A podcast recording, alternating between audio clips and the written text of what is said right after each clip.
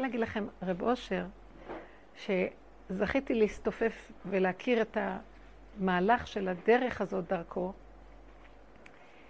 הוא היה אמן הקטנות.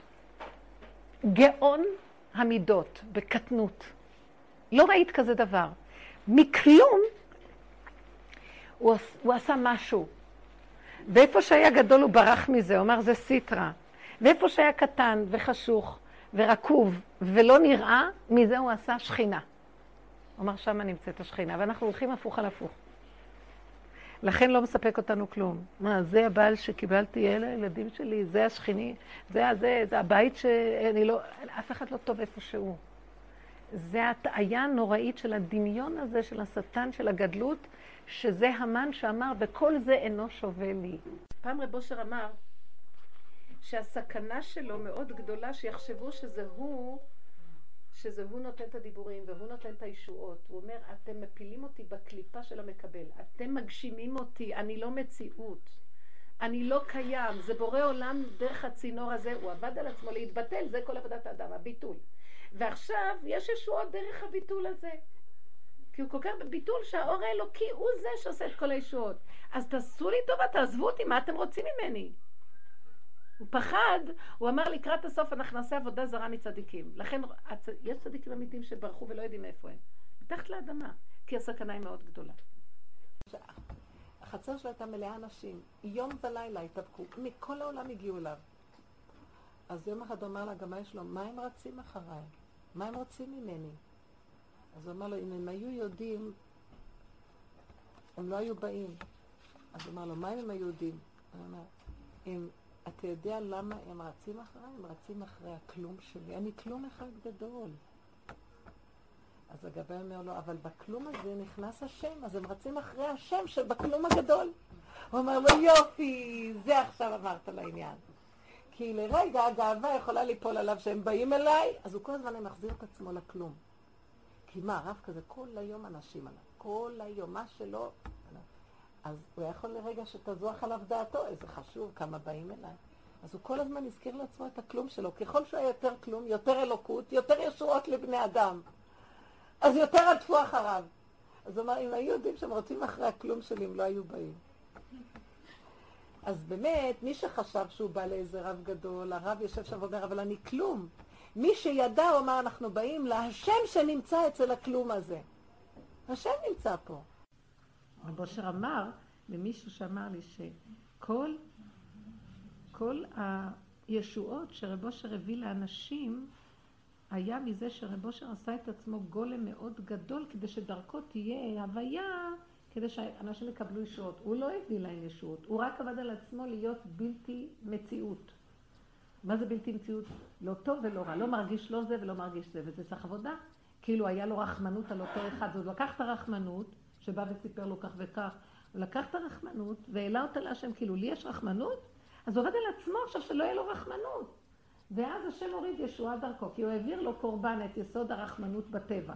בא לו צער ודמעות, מה, אני בצער עכשיו משהו? כאילו שאכפת לי ממישהו? סתם דמיונות. זה הכל התאווה. העלה את הנקודה הזאת, באו ישועות. הוא עשה עבודה פנימית שדרכו הוויה מתגלה, ואז השני מקבל ישועה. אבל הוא היה גולם. אחרי שהוא מעלה את הנקודה, הוא בחינת גולם. וכולם אמרו, רב אושר, תודה, הוא אמר להם, אני? והם לא האמינו לו. מה אתם רוצים ממני? הוא לא יכול היה לסבול שנותנים לו את המציאות של ה... כי באמת הוא ידע שזה לא הוא. אם היו באים לרב אושר או לצדיקים שיש להם כוחות שהם עבדו על עצמם והגיעו למקום שהם יכולים להוריד אור מתוק לאנשים והיו רוצים ישועות, הוא היה מחלק ישועות בהתחלה כי הוא אמר אתם תקבלו ישועות אז תבואו לאמת. איפה? לקחו את הישועות וזרקו אותו ואמרו נגמר להם הסל של הישועות חזרו עוד פעם רב עוד ישועה חסר לי זה חסר לי זה המקום, אז רבי אושר היה צועק ואומר, לא, אני סוגר את הישועות, לא רוצה לתת לכם ישועות. אתם חושבים שאני פראייר שמחלק ישועות? נתתי קצת כדי שיהיה לכם איזה, כמו שכתוב, השם קנני ראשית דרכו במעמד הר סיני, אז הוא הוריד אור גדול, שנתן מתנה שהיא למעלה מטבע היכולת אפילו של בני אדם לקבל, שהחושים השתנו להם וראו את האור הגנוז. שמעו את הקולות, אה, ראו את הקולות, לא בטבע, שהחושים עברו את הגדר הטבעי שלהם. אז הוא נתן לנו מתנות, נתן לנו ענני כבוד, נתן את המן, את הבאר, לקנות אותנו, כמו שקונים ילד, קח, אה, תלמד עוד משניות, עוד, קח, קח, ניתן לך, מעודדים אותו, אבל המטרה כשהגענו להר סיני, אמר להם, אבל עכשיו תתחילו לעבוד, כפה הר כגיגית, פה תהיה קבורתכם, תעמלו, תעבדו. המהלך של הישועות זה עוד איזה משהו של הפינוק, של העצבות, של עץ הדעת, שלא יכול לסבול את העצבות, אני הולך לקבל ישועה. אני לא יכולה לסבול את הישועות האלה כבר. אבל אני גם כן, שיש לי בעיה, אני אומרת, השם תושיע. אומרת לו, אבא, תרחם עליי, אני כבר לא יכולה. אז לפחות דבר אחד אני יודעת, ויש לי יתרון. אני אומרת לו, אתה יודע מה? אל תביא ישועה. אז תסדר שהמוח שלי לא ישגע אותי, מה אכפת לי? מה תעשה לי? העיקר שאני אהיה במתיקות והשלמה, שככה זה, ואני ארקוד ואצחק, כמו הסיפורים של רבי נחמן. הייתה שם תופעה מעניינת.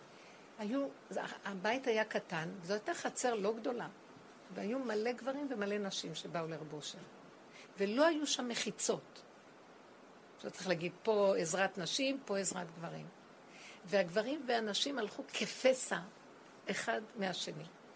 ואף פעם לא נגע אף אחד בשני, ולא היה תחושה של פריצות, חס ושלום. זו הייתה חצר חרדית. זה היה מעניין מאוד. זה היה הכוח של הצדיק. לא צריך לשים מחיצות. אף אחד לא יעבור את הגבול. שום דבר לא יעבור את הגדר שלו. אתם מבינות מה אני מדברת? זה היה משהו, היה דיוק. היה דיוק, בזכות האור של הצדיק והדרך שלו. הכל היה מדויק. זה היה מאוד מאוד מאוד מיוחד. לא היה שם מצב כזה שבוא נגיד, אה, רב אושר היה חרדי, אז הרוב יהיו חרדים. לא. היו חרדים, והיו חילונים, והיו חסידים, והיו מזרוחניקים, והיו ליטאים, והיו חסידים, והיו נשים, והיו גברים, והיו ילדים, והיו הכל היה שם. והייתה אחדות מופלאה. מה גרם שתהיה אחדות? והוא לא אמר לבן אדם, בא אליו מישהו ואמר לו, אז אני אשים כיפה סרוגה, אמר, אני אהפוך לכיפה, רצה להפוך את הכיפה לשחורה. אמר לו, לא, תשאר עם הכיפה הסרוגה. הוא לא רצה שאנשים ישנו. ישנו. מה הוא רצה לומר בזה? לא הכובע קובע, ולא העניבה גורמת לענווה, ולא המעיל מועיל. תישארו איך שאתם ותדייקו במידות. והשם יסדר אחדות במילא. הוא יתגלה ותהיה אחדות מדהימה. ולא יריבו. כי אם זו שיטתך, תישאר בשיטתך. ואם זו שיטתך, בסדר, כל השיטות בסדר. רק לא לריב עליהם. אין דעות, אין את הרחבות של עץ הדת. זה ככה, זה לא ככה, וכל הוויכוחים והצידוקים השונים. זה שקר, הבנתם? הכל במקום. את לא צריכה להיות משהו, והוא לא צריך להיות שאת, ואיך שזה ככה, זה טוב, בסדר גמור, הכל. אצל רבו שרק אכלו שם. כמעט לא היה ספרים בבית. צריכה לראות היה מדף קטן עם חומש, עם כמה סידורי תפילה, לא היו כמעט ספרים. אה? כל היום דיברו והגישו אוכל, ופרקו את הנפש. עזרו לבעיות בנפש, ואנשים עם נפש, וכל מיני סיפורי נפש, והכל נפש. זה מה שעשו כל היום. ומה שאנחנו עובדים זה זה. דבר מעניין אצל רב אושר, במשך הזמן, הוא לא, היו, היו חברים שרצו להקים אה, אה, חסידות רב אושר, חסידות יד עזרא. הוא אמר להם לא. הוא אמר להם לא. כל אחד יישאר בכיפה שלו, בבגד שלו. זה בא לו עם כיפה מזרחיסטית, זה כיפה שחורה, זה כיפה לבנה, זה ספרדי, זה אשכנזי, זה חסיד, זה ליטאי. הוא לא שינה שום דבר, אמר להם לא לשנות. וכל אחד עם עבודתו. תשארו באסכולות הדעתניות מצד איפה שאתם שייכים בחבורה. תגורו פה, תגורו פה, תגורו שם, ויש לו חסידים מכל העולם. אני לא קשור לגוף של הדבר, אני קשור לנפש, עבודת נפש אני נותן לכם. אז, אבל היו באים אנשים מדי פעם מחוץ לארץ לקבל קצת כוח מהחצר וללכת, כי עכשיו הולכים בחזרה להיות לבד. והיו כמה שגרו קרוב. הוא אמר פעם, אלה שגרים קרוב אליי, ואז נוצר כאילו התמיכה, והקרבה אומר, אלה הכי חלשים. פעם הוא אמר, מה שיש בפנים זה לא מה שיש בחוץ. יש כאלה שרחוקים ממני והם בעבודה, ואלה שקרובים אליי לא בעבודה. הם פשוט, בגלל החולשה שלהם, צריכים את התמיכה שלי. אז ככל שהאדם הוא יותר חזק באמת, השם איתו, הצדיק איתו, איפה שהוא לא נמצא, בכל מקום אשר תקרא את שמי. אז היא אמרה לי ש... היה להם במשפחה אב בית דין נודע גדול בירושלים, שאמר לה שמרב אושר הוא מוכן לקבל עדות יחיד. לא כן. צריך שניים. לא צריך שניים. זאת אומרת, הוא כל כך היה מדייק ואמת בנקודה שלו, שגם הפסקים של כל הדיינים, הם היו חוזרים ואומרים, זאת הנקודה. כמה שהם התדיינו, לא היה להם את היכולת להגיע לדיוק הזה. בגלל המידות. בגלל יסוד המידות. את יודעת שהרבי מגור לפני שני רבס בא לרב אושר ואמר לו, אני רוצה, הוא היה נתלה בחלונות שלו, אני רוצה להיות התלמיד שלך, והרבי מגור, אחת החסידויות הכי גדולה, יש לו מלא חסידים. אומר, אני מביא את כל החסידים שלי ואתה רבה שלנו. אמר לו, לא, לא, לא, אתה תלך, לך יש רבה, יש לך תלמידים, אתה רבה, אתה יכול לשמוע את הדרך.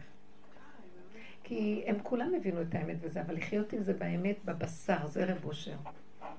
בבשר, בבשר. אתה דופק ומחזר אחרינו. אתה, בחורים ובסדקים קורא לנו דרך הכאבים והניסיונות שאתה מביא לנו. מה אתה רוצה? שניזכר בך. רב אושר היה אומר, כאילו הוא מדבר, כאילו הפה של השם מדבר, למה אתם לא זוכרים בי? לא לא זוכרים אותי, לא זוכרים בי, אני בתוככם. למה אתם לא זוכרים בי? אז ממה למדתי את התפילה הזאת?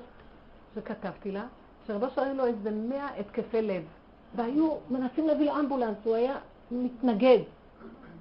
וראו אותו כל פעם במהלך הזה מה הוא היה עושה. הוא היה נושם עמוק מתרכז, כי זה רגע שאין נשימה.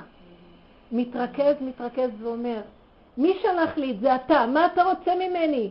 שאני אזכור שאתה חי וקיים. כל זה זה רק שאני אזכור שאתה חי וקיים. כי אם אני יודע שאתה חי וקיים בידיעה מוחלטת שאין מציאות לא לי ולא לשום דבר שסובב אותי, אז ברגע אחד אתה מחיה אותי מכוח החיות שלך. מה אתה חי וקיים? מה דוד המלך חי וקיים? בורא עולם חי וקיים, בורא עולם חי וקיים, דוד מלך ישראל חי וקיים. חי, חי יודוך, אומר הנביא שהיה. חי, חי יודוך. מי שחי כמוך, זה החי שיכול להודות לך, כי הוא חי איתך. היו, נפטרו על פניו חברים וזה, היו מעבירים את המיטה דרך הבית שלו. הוא היה יוצא, הוא ממלמל משהו וחוזר. שהבן שלו נפטר על פניו. הבן שלו נפטר בגיל חמישים ומשהו על פניו. הוא נפטר בגיל תשעים וארבע. אז uh, זה היה דוגמה. הוא לא, לא רצה שיספידו, הוא לא רצה מודעות, הוא לא רצה כרוזים, יוצא כרוז בירושלים, זה מנהג ירושלים, כרוזים, אה, מודעות, כלום. הוא אמר, ברוך דיין האמת, נכנס ויצא מבית ההלוויות. הכל פשוט. והוא אמר, הנשמה פה, ואחר כך היא יוצאת כמו מדלת למקום אחר, ואסור, כל ההתנהגות הזאת היא לא אמת. האמת שיש רובד פה ויש רובד אחר כך, וזה לא קשור, יש נצח של האדם. ולנו אסור לאבד את אותו נצח, בגלל ההתרגשות של הטבע והסערה שלו. רב אושר לא היה הולך לדיני תורה. אפילו שהוא היה צודק, ואפילו שהיה זה, הוא היה מוותר. הוא היה בתור השכינה, כאילו מוכן לומר, לא ניצלו אותי, כדי שלא יהיה היזק לשום צד. אתם מבינים? כאילו הוא בא מהצד של, אה, אה אתם הם מנצלים אותי, ואז הוא יתחיל לצעוק, השם מנצלים אותי. אז הוא אמר, לא, אם אתה תצעק, אז יזיקו לשני. הוא הלך לפנים משורת הדין לגמרי. אמר, לא, לא ניצלו אותי. זה כאילו אימא שהילדים שלה מכאיבים לה, ובסוף היא מברכת אותם, אומרת להם, אבל אני אוהבת אתכם, הכל בסדר. אז כל הדין, הקטרוג נופל. אז יש... היה לו שטח במירון, שזה היה שלו. נתנו לו אותו. עכשיו, בא אחד האנשים שם, תושבי מירון, יש לו איזו משרה חשובה, והחליט שזה השטח שלו, הוא לא נותן לו את זה. עכשיו, כל החברים של רב אושר קמו ואמרו, נכתוב, אה, נגיש אותו לדין תורה, נעשה זה, נכתוב לו מכתבים. רב אושר בהתחלה הקשיב, אמר, לא, לא. הם הכריחו אותו. אמר, טוב, נכתוב מכתב. כשבא הזמן ללכת לדין, הוא לקח את המכתב, קרא אותו לחתיכות, ואת כל התביעה, ואמר, אני, שייקח את השטח. הוא הלך לפנים משורת הדין. הוא אמר, אם קורה כזה דבר, כנראה שמשהו כאן לא שייך לי. אם מישהו מתנגד לדבר הזה, והדבר הזה לא מגיע אליי על פי דין בפשטות, זה כנראה לא שלי. היה, מסופר עליו סיפור, שהיה לו איזה זקן אה, שכן, טרחן כזה, כעסן. ורב אושר, הוא היה בא לרב אושר, צועק עליו, מי יעשה לי את הסוכה? מה אתם חושבים לכם? אני זקן, אני זה. אז רב אושר היה אומר לו, אני אעשה לך. אני, אל תדאג, אני אעזור לך, אני אעזור לך. הוא אומר, אתה, אתה רק מדבר, כלום אתה לא עושה. לא, אה, באמת טוב, אני מבטיח, טוב, בסדר, אני... היה, הלך לעשות, עכשיו הוא מתחיל לעשות משהו. משוגע שת, שתיפול מהכיסא, מה אתה חושב לך? אתה בא לעזור לי ואתה לא יודע מה שאתה עושה. משוגע, אחד משוגע. אז רב אושר היה אומר, טוב, אז תגיד לי איך, איך אתה רוצה בדיוק? אתה צריך לעמוד בצד ההוא, ואת המסמר לתקוע שם. טוב, היה נכנע לו, הוא עובד על עצמו. הוא עבד, וכל הסובב רצו להרוג את הזקן הזה. רב אושר אומר להם, לא, לא. הוא צודק, הוא צודק, אני צריך... אתם מבינים איזה איפוק ואיזה הכלה ואיזה התבוננות? הוא אכל אותו, הוא היה לחם שלו. אבל איך הוא יכול לראות את ככה? לחמנו הם. רב אושר היה הולך, אני שומעת אותו הולך בבית. כל הבית שלו היה חסד, ארבע פתחים פתוחים, מי שרוצה ויאכל וישתה. ואני שומעת אותו אומר, קמצן שכמוך, כפית סוכר אתה עוד מחשב אם לתת לו שתי כפיות או כפית אחת. קמצן שכמוך. קמצן, מכל העולם אתה תאכל את כל מה שכולם ייתנו לך, לא תיתן לשני ככה, וכולו חסד. אז הוא חיפש איפה יש לו עוד נקודה שלא עשה איתה חסד. אתם מבינים? הוא היה מחפש רק את השני. הוא הגיע לחירות. כמו שפעם היה איזה, היה איזה קלפטומן בחצר של רב אושר, אחד שגונב ולא יודע שהוא גונב. יש כזה דבר? קלפטומניה, כן? אז הוא הסתובב בחצר של רב אושר, וכולם אמרו לו, יש אחד כזה, זה סכנה, מה, מה? אז, אז רב אושר קרא לו ואמר לו, כל פעם שאתה רואה אותי, תקרא לי רב אושר הגנב. כל פעם שאתה רואה אותי, תקרא לי רב אושר הגנב. הוא נתחמק, מה, אני אקרא לך רב אושר הגנב? הוא אומר לו, אני מתחנן לפניך. וכך היה, הוא היה כל הזמן רב אושר הגנב. כי כל פעם שהוא ראה אותו, הוא נזכר שהוא הגנב, לא הוא. אם הוא מסתובב בחצר שלו, כנראה ששלחו לו משמיים, שירה את עצמו. ואמר לו, הוא, הלך, הוא היה הולך לבקר אנשים בבתי חולים לחולי נפש. והיה מדבר איתם. ואמר לאחד, אם תרצה, אני יכול לעזור לך לצאת מפה. אז אחרי כמה פעמים שהוא דיבר איתו, אז הוא אמר לו, תשמע, אותו חולה אמר לו, אני לא כל, כך, אני לא כל כך חושב שאני רוצה לצאת מפה. אתה לא יודע איזה תשומת לב אני מקבל מאז שאני פה. כמה מביאים לי ממתקים, כמה מביאים לי דברים, כמה באים לבקר אותי. אז הוא אמר לו, אז אתה לא רוצה לצאת מהבעיה שלך. אם אתה לא רוצה ואתה מסדר לעצמך את המציאות הזאת, אני לא יכול לעזור לך. אתם יודעים כמה חולי נפש כאלה יש שנפשם שבורה עליהם, כי נוח להם ככה. אז הוא היה נותן כוח לבן אדם לצאת מהייאוש. וזה סעיף של חולי נפש. ההתאבדות זה סעיף. רב אושר הייתה לו מזוודה של תכשיטים, שמעתם את הסיפור הזה? כשהוא חזר משוויץ, הוא לקח הלוואה מאוד גדולה לקנות תכשיטים ולשים בחנות שלו, הייתה לו, הוא היה מתפרנס מזה. וכשהוא הגיע מלוד, הוא נסע ישר למירון. ובמירון הוא ביקש מאחד החברים להחזיק לו את המזוודה.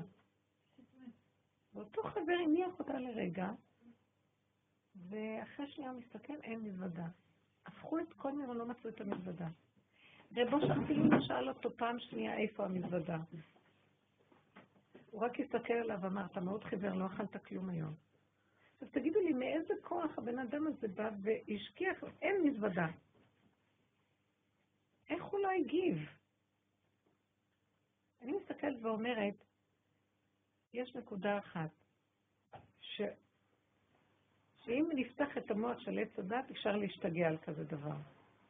הוא לקח המון הלוואות, עוד לא בכלל מימש כלום, ומוחש הכל נעלם לו ברגע אחד.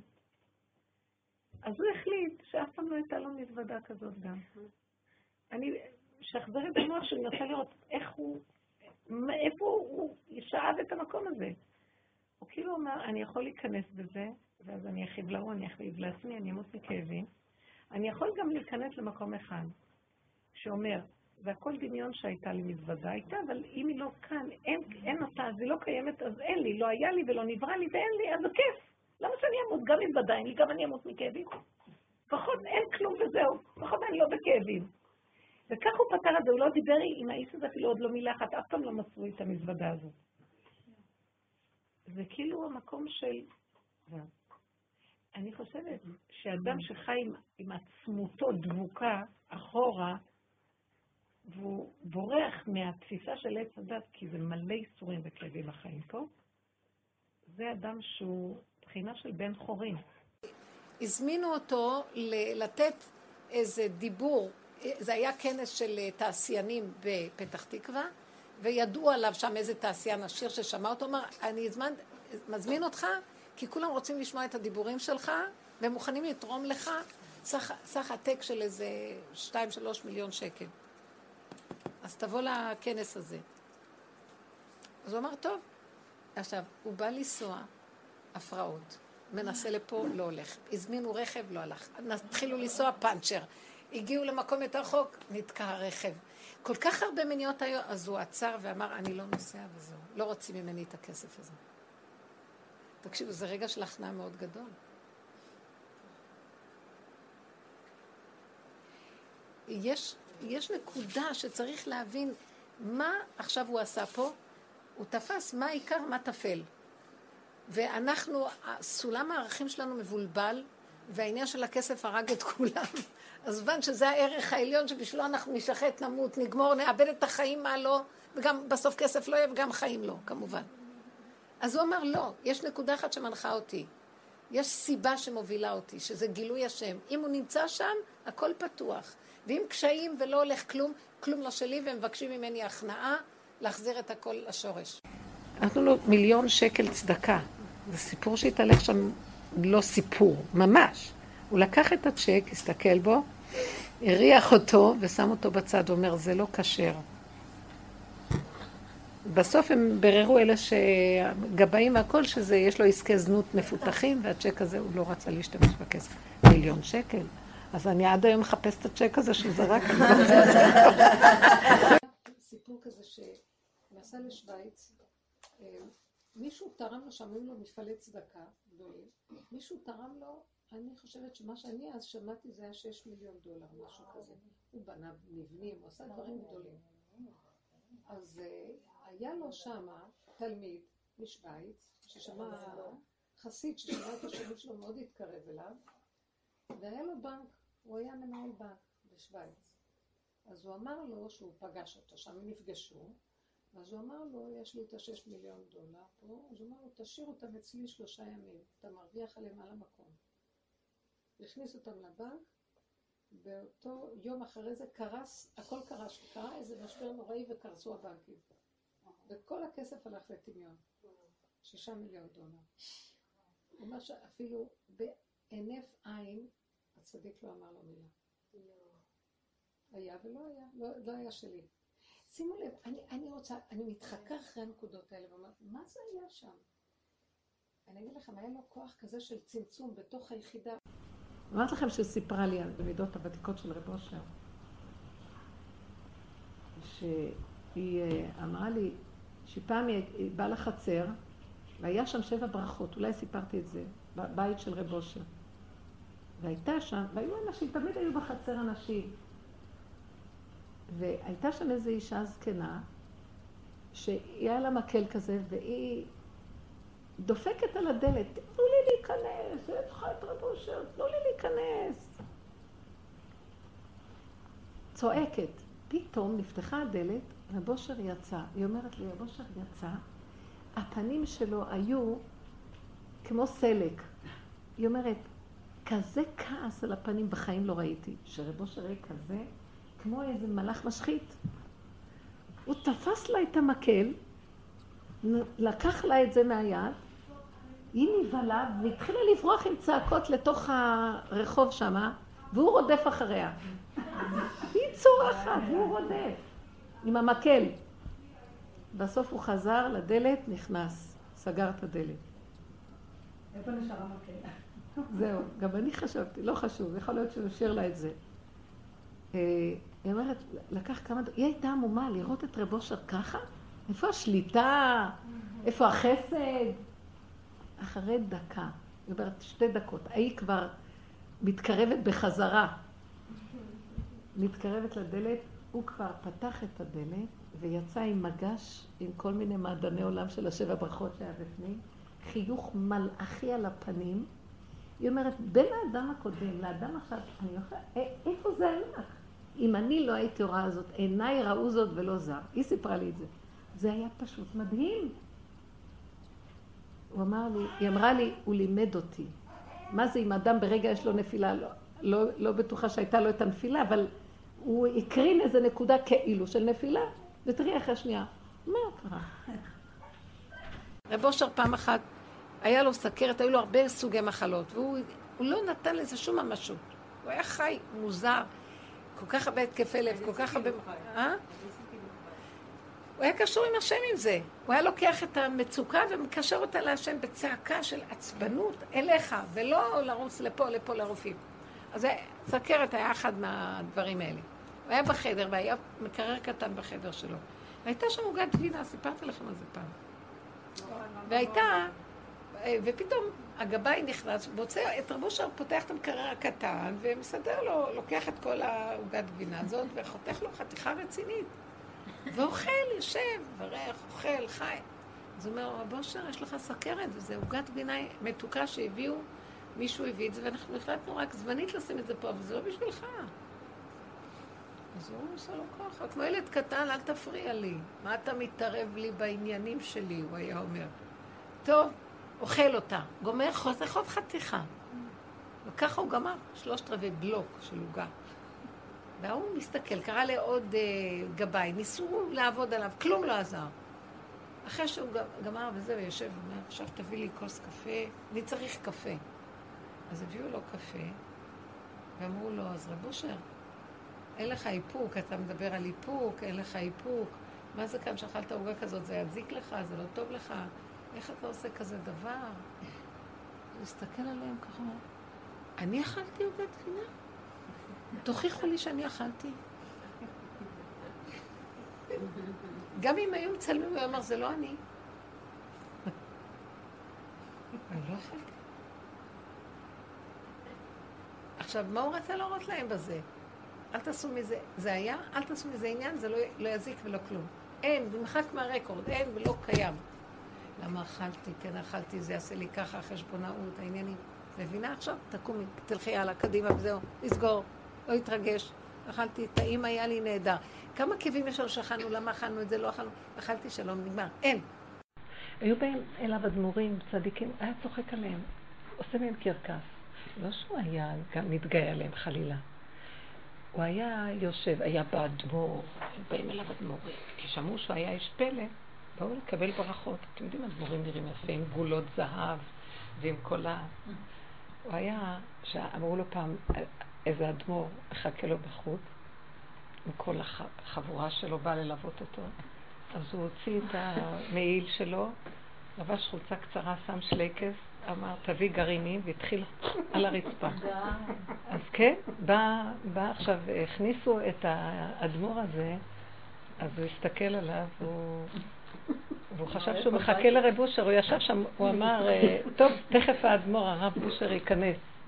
ישב מולו, והוא מפצח גרעינים, זורק על הרצפה לידו. אחרי כמה זמן, התחיל לקלוט שקורה כאן משהו, ואז רב אושר דיבר איתו. ואמר לו, איך אתה לבוש יפה, בקיט שיפה יש לך, אויזן זוקן הגרביים הלבנות, איך אתה נראה גולת זהב. ואז הוא התחיל לצעוק, והשכינה בגלות, ואין איש שמה לב, ומה אתה עם הכבוד שלך חושב? ממש דברים שאני שמעתי ממקור ראשון. שהוא היה צועק לאנשים ואומר להם, מה אתה חושב? אתה מסריח מגאווה, אי אפשר להראות לי, אז ככה הוא היה עושה.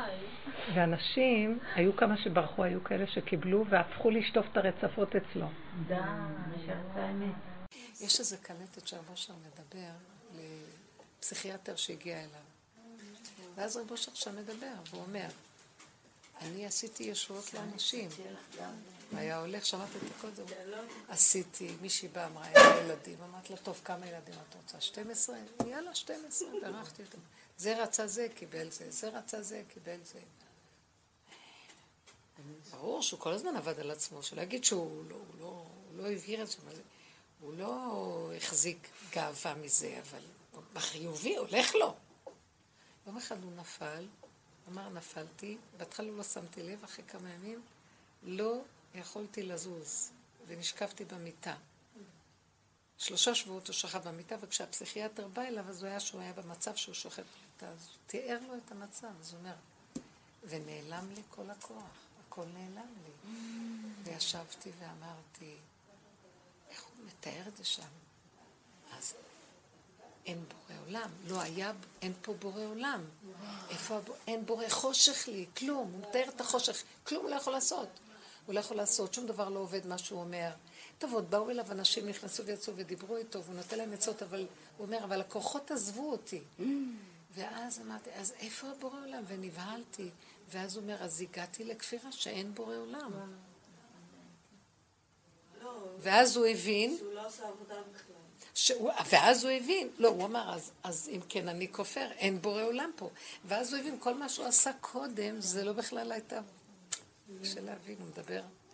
זה לא היה מזמן, אני חושבת שזה היה... תקופה זה היה שלו? נראה לי שהוא היה בן 70, מה? תראי כמה... גושר עבד הרבה. גם בהתחלה בכלל העבודה הזאת, הוא היה עובד, אבל היו הרבה חסדים סביבו, הרבה פעילות, אנשים באו. זה לא כמו שאנחנו יושבים בתמצות עם הנקודה, הוא היה דמות גם כריזמטית שמשכה סתם כל מיני אנשים, והיו אצלו המון אנשים, והוא תמיד עזר, גם אה, מבחינת חסד וזה. הוא היה איש חש... מחשבה ואיש אה, פילוסופי כזה קצת. אז הוא אומר, אז אם כן, פתאום הבנתי שלא התחלתי עוד שום דבר, כי רק שחושך, חושך, שח... אני חשבתי שיש לי השם, אבל זה לא היה השם. הוא לא היה מדייק כמו שאחרים עם הדת, מדייק. אה, למשל, אה, נרות חנוכה לפעמים הוא הדליק ב-12 בלילה, לא, יש, יש זמן הדלקה. אה, מנחה לפעמים הייתה גולשת לזמן שקיעה. אם לא יותר, אני לא יודעת בעצמי. אבל הוא חי את האמת שבתורה, והשם הוביל אותו. והוא היה במקום הפנימי הזה, שדרך הנקודה של הדיוק האמיתי שלו, הזמן שלו היה מדויק יותר מהזמן שלנו. היה לו משהו כל כך מדויק, שעכשיו זה הזמן לעשות את זה, ועכשיו זה... הוא ידע מתי הזמן של כל דבר ודבר, לא מתי שאנחנו חושבים. כי אנחנו הולכים עם, עם השכל איך שאנחנו מודדים, והוא הלך עם ה... הוא שקלל את השכל של התורה עם המידות, וזה החוכמה האמיתית. היה תקופה שהבד"ץ לא... שמע סיפורים על רב אושר, מה הסיפורים? שהוא היה מלמד נשים איך לעבוד על השפלות, איך לצאת ליער לצעוק, והעלילו עליו עלילות שהוא כאילו עם נשים, כאילו חס ושלום, חס וחלילה. הוא היה אדם מאוד מאוד עדין, מאוד צדיק.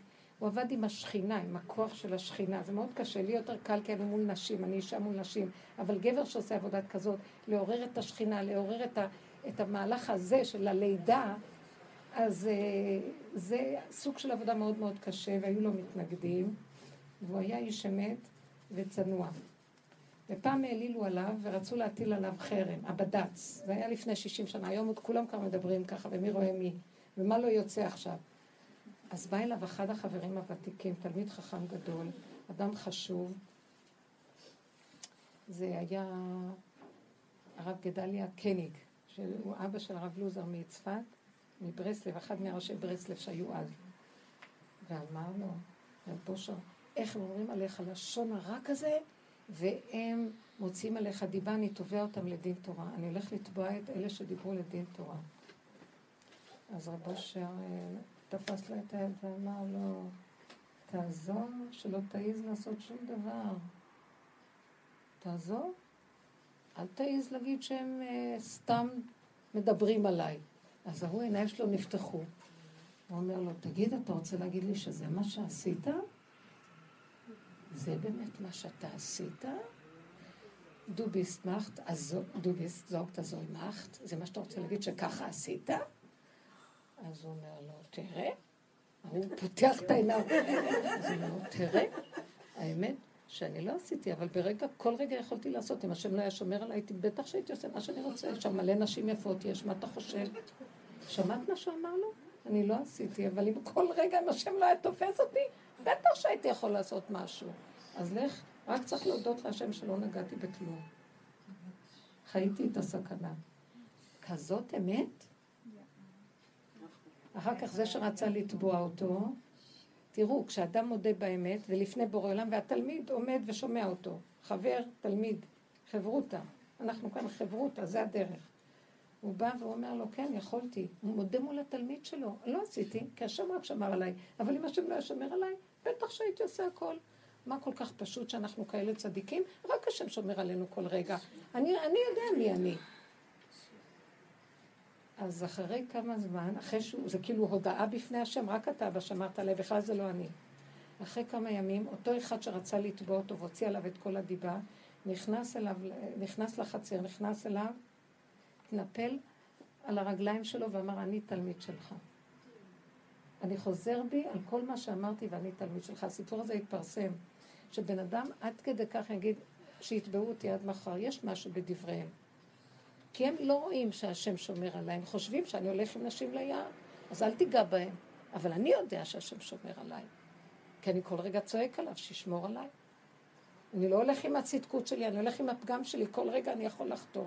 ורק השם, אתה השם תשמור. סיפרה לי שהיא באה אצל רב אושר, הוא עמד בפתח של הדלת, והיא נכנסה לחצר והיא רואה, רואה אותו בפתח, ואחרי שנייה הוא נעלם לה מהעיניים, ואחרי שנייה הוא מתגלה לה, ואחרי שנייה הוא נעלם ומתגלה שוב. היא אומרת לי, אני ראיתי. כוח הצמצום, יש להם כוח אנרגטי, צמצום מאוד מאוד. רב אושר היה עושה הרבה אישור, הוא היה מחיים מתים. אני הייתי עדה לסיפורים שאנשים, אישה אחת שהיה לה את המחלה, כבר הביאו לבית החולים נעליים לשבת שבעה, נעלי בית, כל המשפחה. ורב אושר אמר, היא תחיה. הוא בא, לחש לה באוזן משהו. אי אפשר לתאר, פרופסור דורסט היה המום, היא כבר נרכבה, חזרה לחיים. אז הוא היה אומר, מאיפה אתה חושב שאני מה, אני עושה ישות? אני לא יכול לשאול. אני רק יודע איך לזוז הצידה ואיך השם נכנס במקומי. אם השם נמצא, הכל מסתדר.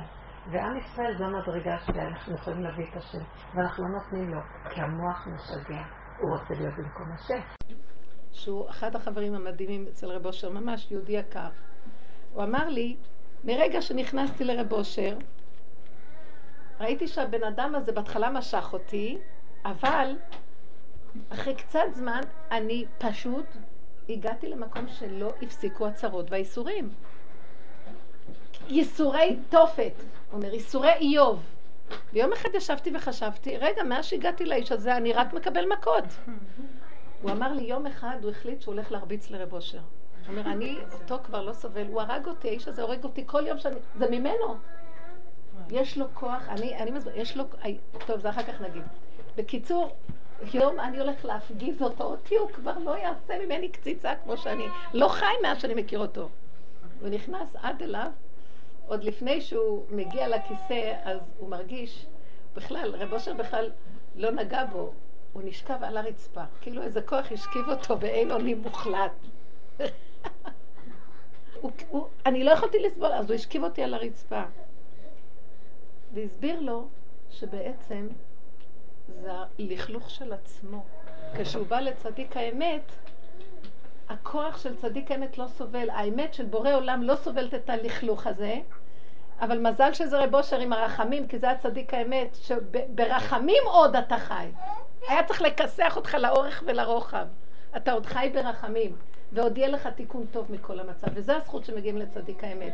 שזה, השכינה לא מכלה נקודה, יש רחמים, מתפללים על האדם, צועקים על האדם, עוזרים לו, ולא גומרים עליו, כי השכינה מלשון תכלת, תכלת היא מכלה, מכלה. שכינה תכלה את הראשים על המקום, זה דין. על המקום, אין כאן אפס, אבל הצדיק מביא רחמים. אז אם כן, הדרך הזאת, עם כל זה שהיא חושפת אותנו, מי שנכנס בדרך מתחיל לקבל את ה... מה שאומרים, פליקים. אבל זה עוד ברחמים, ואנחנו מדברים, נו, אז למה שכבר לא יעשה לגמרי? אם הוא יעשה לגמרי, אנחנו לא נישאר בחיים רגע. זה עוד במינון, כפי, כמו, כמו אימא שיש לה לתת את כל החלב וחנק התינוק. הכל במינונים. וזה הרחמים כשבאים לצדיק האמת. לא תאמינו את הכוח של רב אושר. סיפר לי גם עוד אחד שהוא, ההונגרי הזה שנראה כמו שודד עם היד, יש לו משהו על... סיפר לי, הלוא הוא היה גנגסטר שרב אושר הציל אותו מבית סוהר, ממש מבחינה של רוצח כמעט. אז הוא, מאז שהוא הציל אותו, החבר שלו התלווה אליו. יום אחד הם, הם הלכו, זה היה ערב שבועות, לכותל, והוא ליווה את רב אושר. בא איזה חסיד מול רב אושר, והתחיל לקלל את רב אושר וירק לו על הפנים.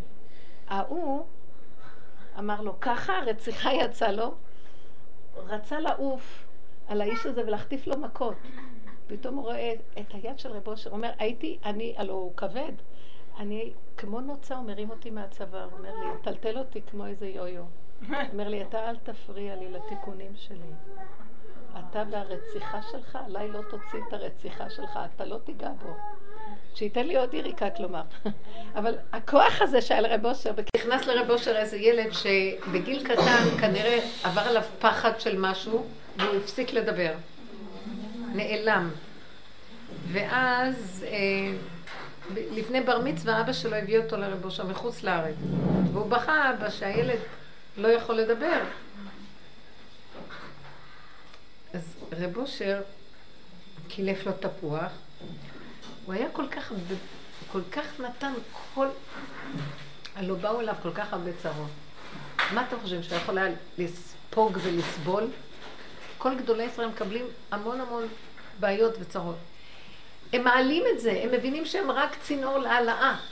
אז הוא חתך פרי, הסתכל על הילד, ובמאוד מאוד מאוד בהכנעה, אמר לו, בפשטות, בלי משמעות, תברך. והילד פתח את הפה וברך. אני חשבתי, מה זה הדבר הזה? מה זה שהוא אומר מילה? אבל אני הבנתי דבר אחד, לא היה לו מוח טבע של טבע, והוא היה כלי, והוא השתמש במילים בלי משמעות. והוא אמר, הוא אמר ויהי, ככה שברא את העולם. היה, שכחו סיר של חמין על הארון. בבית שלו היו נכנסים, יוצאים מלא אנשים וזה. אז uh, היה ריח נורא. ולא ידעו מאיפה, עד שמצאו שזה הריח של החמין מלמעלה, הוציאו את הסיר ורצו לזרוק, אז הוא נכנס למטבח והתחיל לצעוק, לא זורקים, לא זורקים. חמין של שבת ביום חמישי. אז שלא היה במקרר, כן? אז הוא הכניס את האף, הוא אומר, אבל זה אני, זה אני, זה אני, זה אני.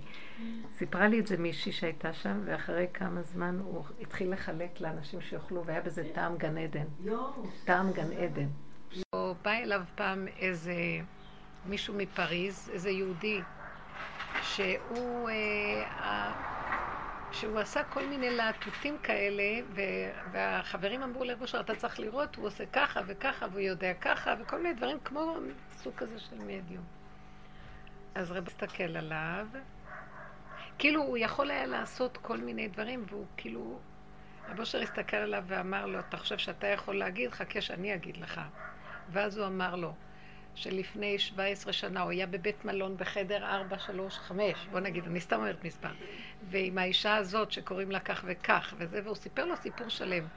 והוא היה המום, והוא אמר לו, נכון, נכון, וכל החברים היו עמומים, ואחרי שהוא גמר להגיד לו הכל, אז הוא אמר להם, ואתם לא תעיזו להגיד מה שאני אמרתי לכם פה עכשיו. אל תוציאו את הדבר הזה. כאילו, הוא לא רצה להשתמש בכוח הזה, כי זה לא כוח, זה ביהדות לא נחשב הכוח הזה, כי זה כוח טבעי. ואני סבורה שבשלב מסוים, כשהוא קיבל את הדרגה של האור הגנוז והקדושה, ב... אז הט... הטבע הזה, זה היה הטבע שלו, עכשיו יכול היה להשתמש בו לצורך אה, שהוא היה רואה נשמות והיה רואה דברים, זה בא לו מצד הטבע, הוא חיבר את זה, אבל הוא עבד להשיג את האור הגנוז.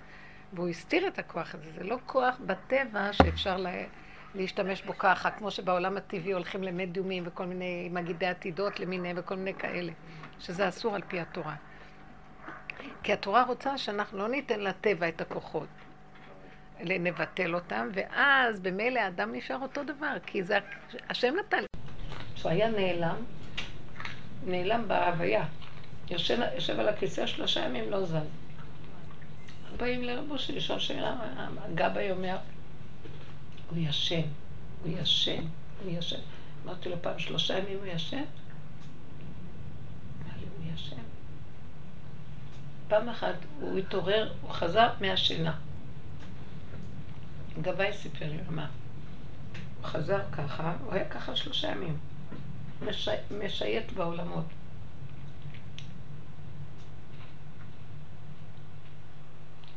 הגאולה הגיעה? אז הוא אומר לו, עוד לא.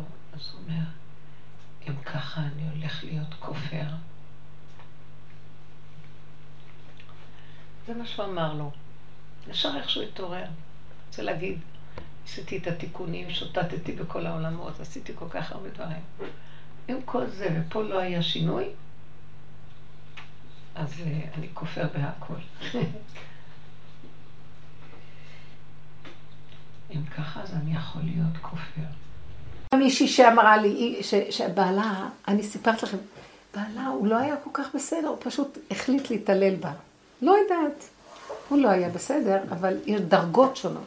עכשיו, כל פעם שהייתה הולכת לישון, אחר יום ארוך של עמל והגיעה, והיה לה גן בבית, והוא כביכול יהיה מפרנס את הראשי, היה מדליק את המוזיקה בפול ווליום בחדר שינה.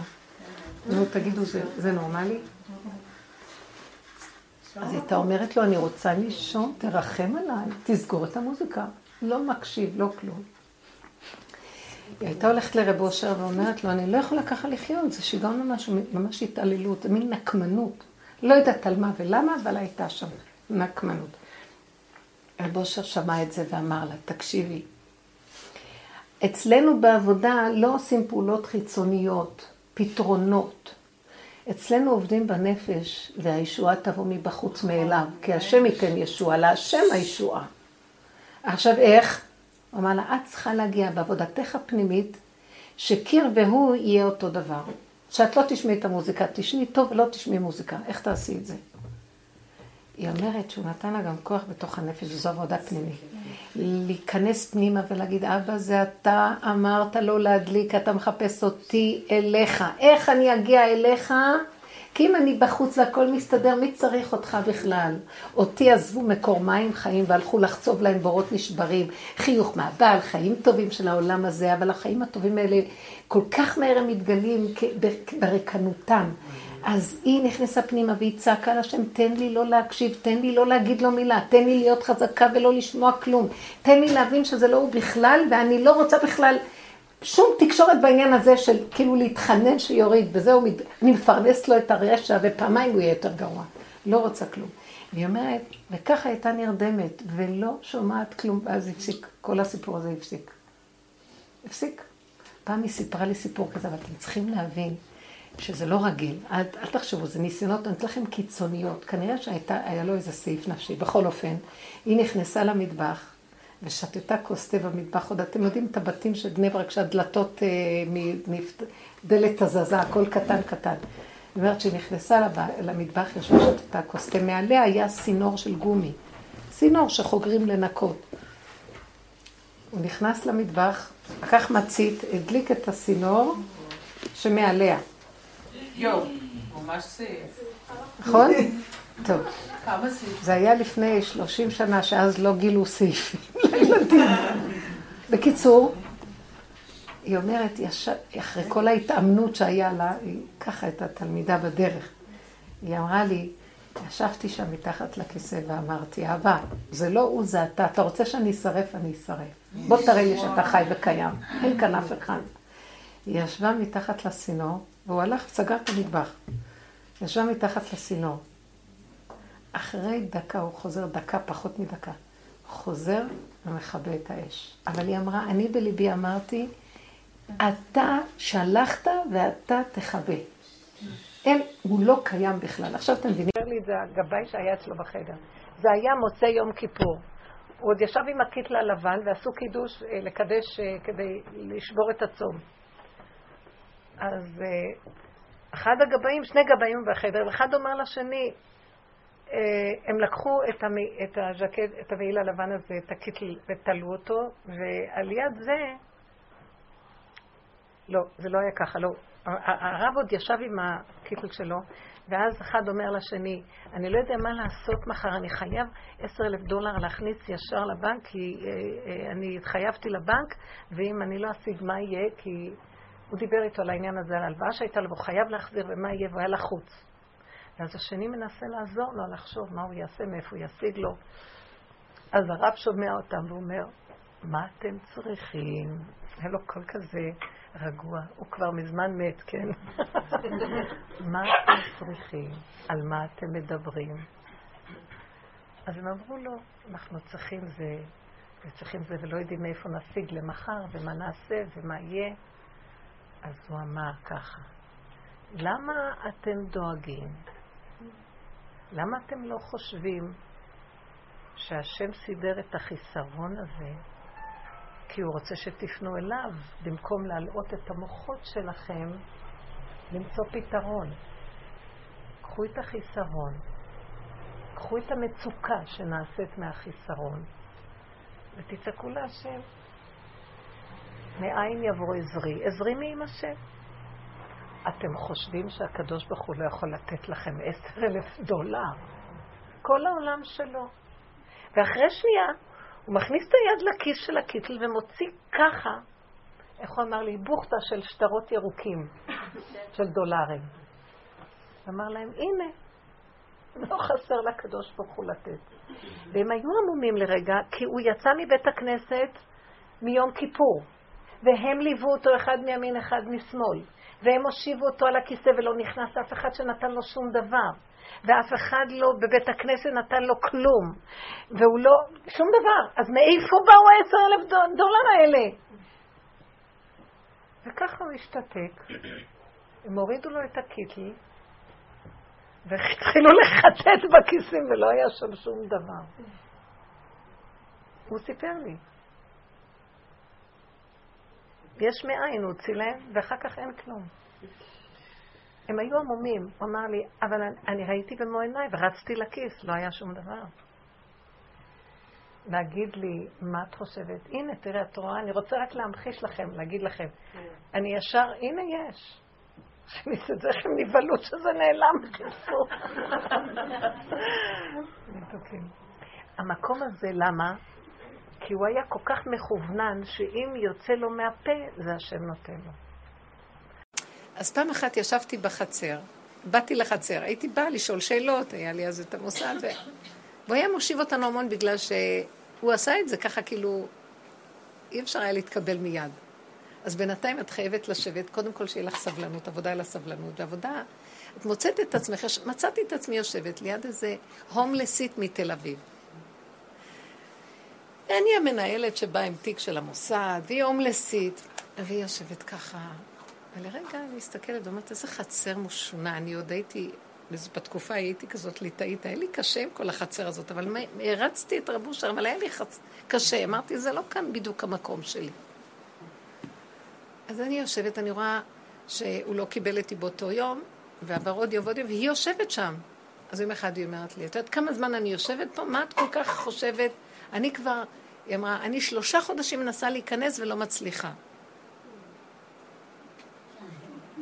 מישהי בדיוק צעקה, ואני שש שנים, מה חשבת? בקיצור, אחר כך היא יושבת ואומרת לי, את יודעת, אה, ככה היא דיברה איתי יום-יומיים, ואחר כך איכשהו אני נכנסתי, ופתאום אני רואה אותה שהגבאי אומר לה, בואי את תיכנסי. אז כשישבנו בספסל, אז היא אומרת לי, תראי, אני הומלסית בתל אביב, ואני... אין לי בית. ונמאס לי, יש לי משפחה קשה, לקחו לי את הבית, יש שם בעיות ירושה, ואת רואה, אני עם השקיות שלי. והיא אומרת לי, יום אחד אמרתי, נמאס לי מהחיים, אז מישהו אמר לי, יש איזה צדיק בירושלים, קוראים לו רב אושר, לכי אליו. אז הנה באתי, ואני יושבת כאן שלושה חודשים, אז היא אמרה לי בספסל, ולא הצלחתי להיכנס. בסוף אני נכנסתי, ואחרי כמה זמן אמרו לה, תיכנסי. אחר כך כשיצאתי, יצאתי החוצה, ודיברתי עם איזה מישהי, ואחר כמה זמן היא גם יצאה. אבל ככה זה, ואז היא באה אליי וסיפרה לי את מה שאני מספרת לכם. היא נכנסה. עכשיו, הכניסו אותה לבית, עוד רבע שעה היא חיכתה, ואחרי כמה זמן הכניסו אותה לחדר של רב אושר. אני נכנסה לחדר של רב אושר, היא מספרת לי מה שעכשיו אני מספרת לכם. והיא אומרת, אני רואה, ראיתי איזה זקן יושב בפינה. איזה הומלס כמוני, כנראה מאיזה עיר. ואז אני אמרתי לו, תקשיב רגע, אני הייתי כאן קודם, אני לא מבינה איך מכניסים שתיים בבת אחת, אז תדע לך שאם הצדיק נכנס, אני קודם. אז הוא עושה לה טוב. המשיך להיות בפינה, מחכה, מחכה, מחכה. היא אומרת, והצדיק לא נכנס, ואני כבר מתחילה להגיד, מה הולך פה? טוב, אני מסתכלת על הזקן, אז הוא אומר לי, מה הבעיה שלך? זהו, נגמר לי המוח, ואז התחלתי לדבר איתו, ואני אומרת לו, אני הומלסית, אין לי בית, וקשה לי. אז הוא אומר לה, ותראי, גם לי אין בית. את רואה את הבית הזה? זה לא שלי. הם עושים פה מה שהם רוצים. אני אמרתי להם לסדר לי את הכיור הזה דווקא פה, והם דווקא עשו לי את זה פה. אין לי שליטה על כלום, את יודעת? אני גם הומלס. הסתכלה עליו, היא אומרת, אני מסתכלת עליו, והוא מדבר, והוא המשיך לדבר, ואני אפילו לא קולטת מה. הוא בירך אותי. יצאתי משם, אז כשהיא דיברה, אז היא פונה אליי, היא הלוא סיפרה לי את הסיפור הזה, כי חיכיתי שם והיא פנתה אליי. אז היא אומרת לי, את יודעת מה? הוא שחרר אותי מהצער למה אני הומלסית, ופתאום אני אומרת, זה בכלל לא נורא שאני הומלסית. מה רע בזה שאני הומלסית? שמתם לב מה הוא עשה לה? הוא לא סידר לה בית. הוא סידר לה שהתודעה המסכנה שרודפת אותה, על המסכנות העצמית שלה והכעס שלה על המשפחה, הכל נפל כי היא סיפרה לו כנראה. והכל נפל ואמר לה, אין לנו פה כלום, אז מה? הנה, את רואה, אני גם אין לי כלום. אז מה את מחפשת בחיים שלך? ואז היא אומרת לי, תראי איך יצאתי דווקא רגועה בכלל. ואחר כך הייתי פוגשת אותה כי הייתה באה לחצר, והייתה אומרת לי, תראי, את יודעת מה קורה?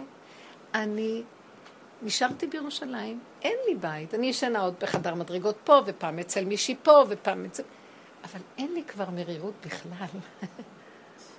ואני מכירה אותה, היא אחר כך הייתה ישנה בכותל, אני מכירה אותה, אישה שיצרתי את הקשר. אני אומרת לכם, אחת הצדיקות, זה כבר לפני עשרים שנה, אחת הצדיקות הירושלמיות שאני מכירה.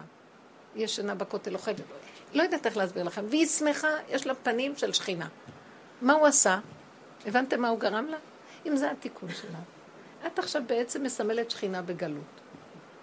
קחי את זה באהבה ותראי שהכל יסתדר. הוא הוציא ממנה את המרירות הנוראה. עכשיו, עץ הדעת, אתה רוצה שתצא לי המרירות, תביא לי בית. טוב, לא אמרתי שלושה חדרים, אבל שני חדרים, נו. ושזה יהיה אם אפשר במרכז העיר. ילידת הארץ, הם ירדו לחוץ לארץ, גדלה שם, והיא חזרה משם. היא חזרה כבר שם קצת בתשובה. מה זה היא חזרה בתשובה? היא אומרת, היא התחילה לחפש שנמאס לה כבר מהחיים, ואיך שהיא חיה, וזה, מטרני וזה. היא באה לארץ, והיא, והיא אומרת, אני באתי לארץ וחיפשתי קצת, אני רוצה לחזור בתשובה. משהו נדלק לה לחזור בתשובה. והיא הלכה לבני ברק, יש אה, כל מיני ארגונים שמקרבים אל המקורות היה אז לפני הרבה שנים, אה, מדרשייה, כל מיני מדרשיות ששומעים שיעורי יהדות.